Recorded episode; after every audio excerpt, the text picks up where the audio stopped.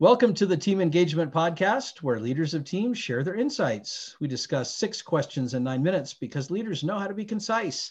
Let's get started with our guest today. Our first question in a few sentences, tell us who you are and what you do. Well, thank you for having me, Sean, and hello to all your listeners. I'm Natalie Bourne, and I'm the Vice President of Innovation for Territory Global. So, we're a team of consultants and designers that focus on strategy, transformation, storytelling, innovation, and it's all built around human centered design. So, um, you know, my personal background I'm a mom, I'm a wife, and um, I've had the pleasure of working in probably over about 20 countries in my career. And so, um, the host of my very own podcast as well called the Innovation Meets Leadership podcast. That is fantastic. You are definitely a busy lady. well, question number two What's the best thing about working with a team? Oh man. So I say this all the time to to folks, but innovation is no longer about brilliant individuals, it's about brilliant teams. So the best thing about I think working on a team is the ability to create psychological safety on a team, and there are so many benefits that we get from psychological safety once that's created. And so it's one of those things when you have it, you can say, you know, I can take risks without fear of insecurity, judgment, or embarrassment. I can put an idea out there, it doesn't get shot down.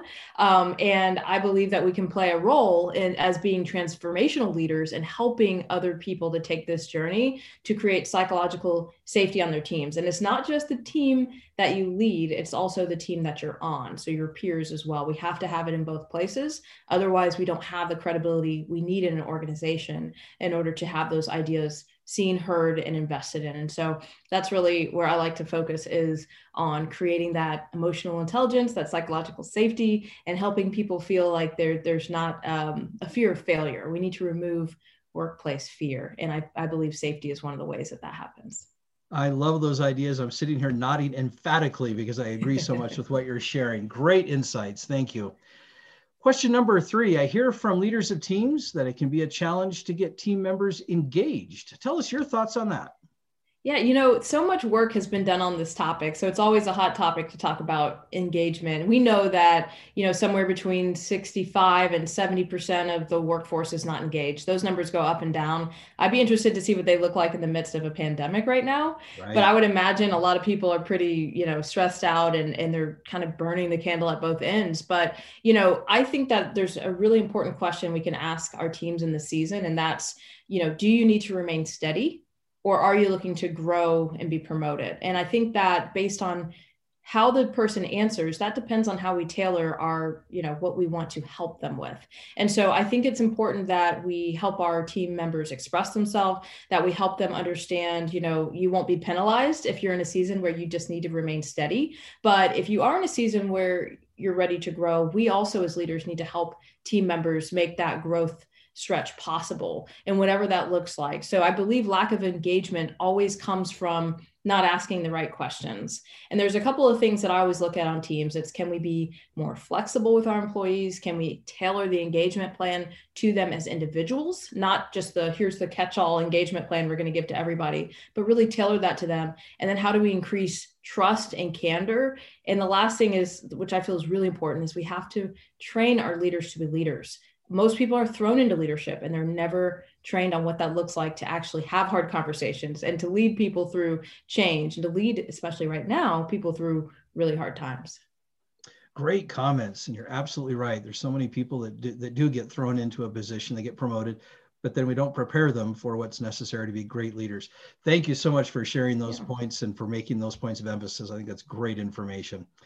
Question number four what other piece of advice do you have for leaders of teams you know it's it's interesting. I've been in organizations where uh, in the organization i grew up in we were taught how to fail. Um, we were taught to fail fast fail cheap and fail often. So we were always experimenting and trying new things.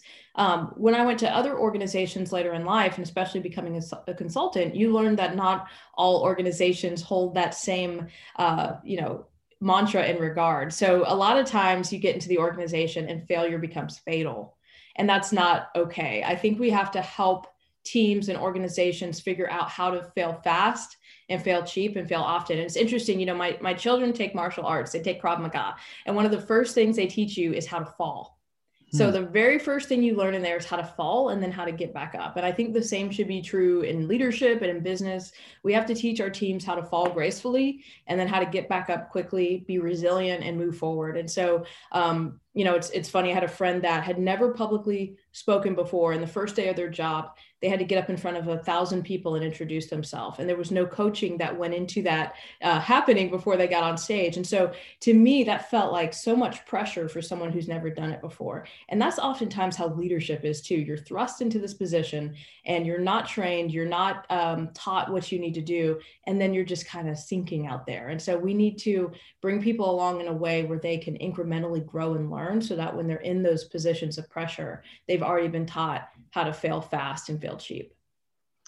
Wow, great advice. That is such an important message to learn how to fail fast, fail cheap. I like that part too as well, but uh, great words of advice. Thank you.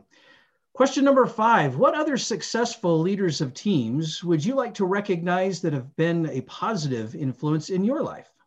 So I have so many people along the way that have been positive, but early, early in my career, there were two leaders that I worked for, and they both uh, really invested in me and helped me to see the potential even in myself. So the first one is Mike Hargis, and he was one of the best leaders um, I've ever worked for. As a matter of fact, I remember when I worked in his department, we had this tree, and it showed all the different people that had been promoted to other areas because of his leadership. And I don't remember how many people were on there, but it had to be somewhere between 60 and 100.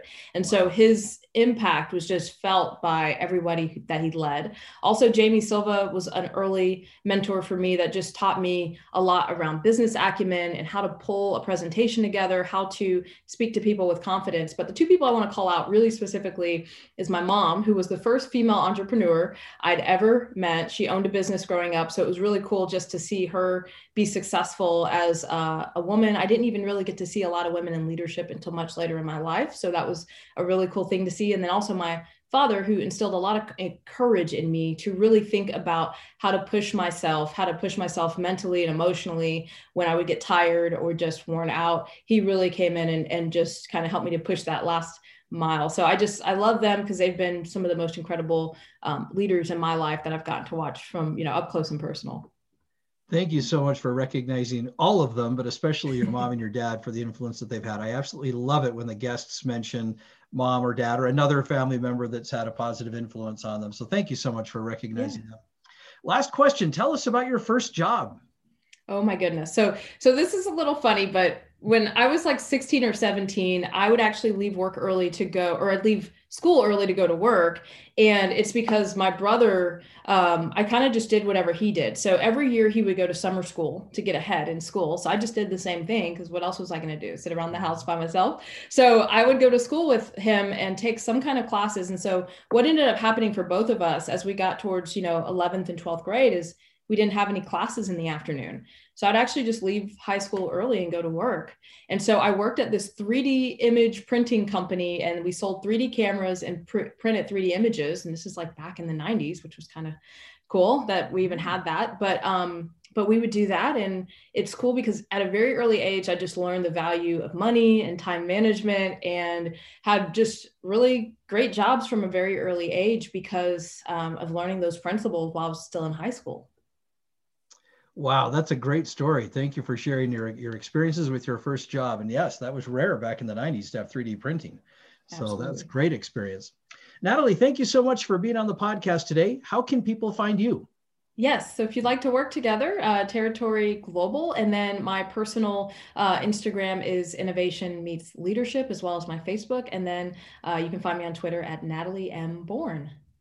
Fantastic. This is Sean Richards with the Team Engagement Podcast, where leaders of teams share their insights. For more ideas, you can go to teamengagementpodcast.com. Again, that's teamengagementpodcast.com. Thanks so much for joining us today and have a great day.